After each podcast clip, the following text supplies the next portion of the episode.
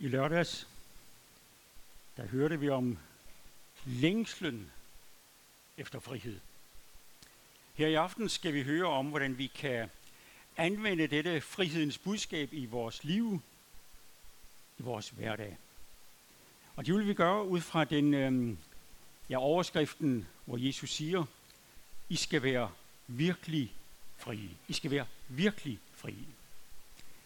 Lad os endnu en gang forene os i bønden til Gud. Herre Jesus, nu beder vi dig om, at du vil åbne vores øjne, så vi ser, hvor rige og hvor frie vi er i dig. Amen. Og vi vil rejse os og høre Herrens ord, sådan som de så skrevet i teksten til i aften, Johannes evangelie kapitel 8, vers 31. Johannes evangeliet 8, vers 31. Jesus sagde nu til de jøder, som var kommet til tro på ham, Hvis I bliver i mine ord, er I sandelig mine discipler, I skal lære sandheden at kende, og sandheden skal gøre jer frie. De svarede ham, vi er Abrahams efterkommere har aldrig trællet for nogen. Hvordan kan du så sige, I skal blive frie? Jesus svarede dem, sandelig, sandelig siger jeg jer.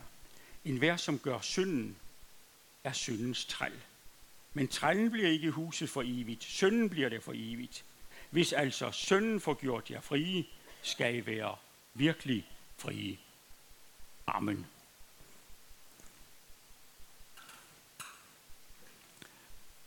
De fleste mennesker vil gerne være skyldfri.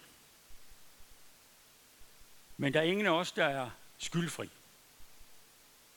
Til gengæld kan man være skyldig og fri.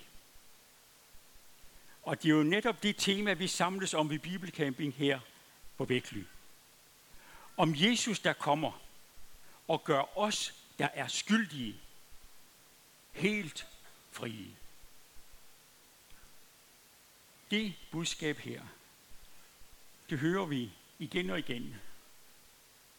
Og kaldet lyder det at gå fra trældom til frihed.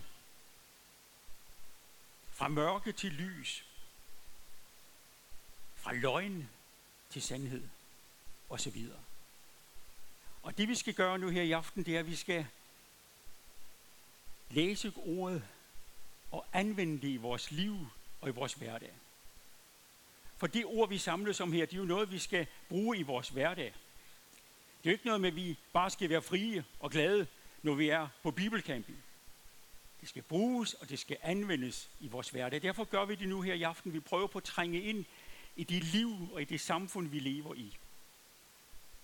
Og en af de ting, der karakteriserer det, der præger vores tid netop nu, det er, at flere og flere af forældrene fravælger at bringe deres børn til dåben. Ud fra den tanke og argumentation, at man skal ikke påføre børnene noget, som de selv senere hen kan vælge. Og på den måde fravælger man at give børnene den største og bedste gave, det er netop at blive Guds børn. I stedet så siger man til børnene og til unge og til os alle rundt omkring, så lyder budskabet, du kan, hvad du vil. I kan, hvad I vil. Og en af de ting, som mange er optaget af i dag, og som præger tendensen i dag, det er, vi vil gerne være perfekte. Du kan, hvad du vil. Min gamle mor, som nu lige er fyldt 98 år, hun sagde til mig for et stykke tid siden, du Per, jeg har lige lært et nyt ord i dag. Og det var ordet perfekt. Hun, øh, hun har lige haft besøg af fodterapeuten. Og fodterapeuten havde ordnet hendes fødder og hendes negle, og, og da hun var færdig, så klappede hun sødt min mors fødder, og så sagde hun, perfekt. Og så sagde mor, det er der aldrig nogensinde nogen, der har sagt om mine fødder før. Min gamle mor hun kan næsten ikke gå. Og hun har meget, meget svært ved at se. Men sagde hun glædestrålende, Per, mine fødder, de er perfekte. ja. Mange drømmer om dette. At være perfekt, og være så perfekte, så man bliver glad og lykkelig. Netop når man er perfekt. Men jeg skal bare også hilse og sige, nu har vi jo virkelig spændt os for en vogn, der vil noget. For når man skal være perfekt, så handler det om virkelig at holde ud. Så handler det om, så skal udseendet være det. Og håret. Uddannelsen.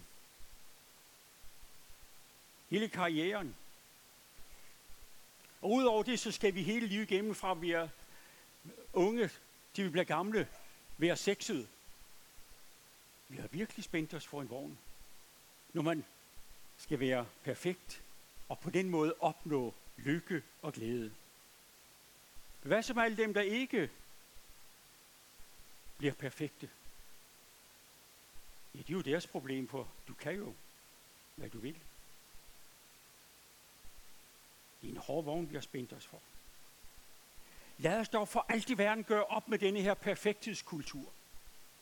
I Guds rige må vi godt være uperfekte. Guds rige er for alle os, der er uperfekte. Velkommen til i Guds rige. Her er der virkelig en gave til os. Slap af, siger Guds ord. Lad os gøre op med alt det usunde, der binder os. Der kan være så meget usundt i vores liv, i vores samfund, inde i kirke og missionshuse, som binder os. Lad os gøre op med alt det usunde, der binder os, og tager livet og frimodigheden fra os. Penge og materialisme kan se ud til at give os en enorm frihed. Men de store spørgsmål er, styrer jeg pengene? Eller er det pengene og materialismen, som styrer mig? Da jeg boede i Kenya, så kontaktede en kollega, en præst mig på et tidspunkt og spurgte, om jeg ville komme og hjælpe ham med at evangelisere i de områder, hvor han boede. Der var sket det i de områder, der var han boede, at der var tidligere blevet bygget store kirker. Men nu har folk stoppet med at komme til gudstjeneste. Kom og hjælp mig, sagde han. Jeg tog der til. Problemet var, at der var sket det, at, øhm, at i det område havde de fået adgang til nogle lette og nogle hurtige penge ved at dyrke tobak. De krævede arbejde, men det gav penge. Og de var så optaget af det, så de lagde kirken og Guds ord på hylden for at tjene disse hurtige penge. Jeg tog der til, og jeg overnattede i en hytte. Der var totalt fyldt med tobak, der var klar til at blive solgt. Jeg kunne lige mase mig ind, og så kunne jeg lægge mig ned og sove der en hel nat, flere nætter, i et rum fyldt med tobak. Om dagen gik vi på husbesøg, og folk vidste godt, mærkede godt, hvad de havde mistet, da de havde givet sig totalt hen i arbejdet. I sådan en grad, så de glemte og høre Guds ord. Om søndagen skulle jeg så prædike, og i forbindelse med udlægningen af Guds ord, så fortalte jeg en historie, som man gør det, og som jeg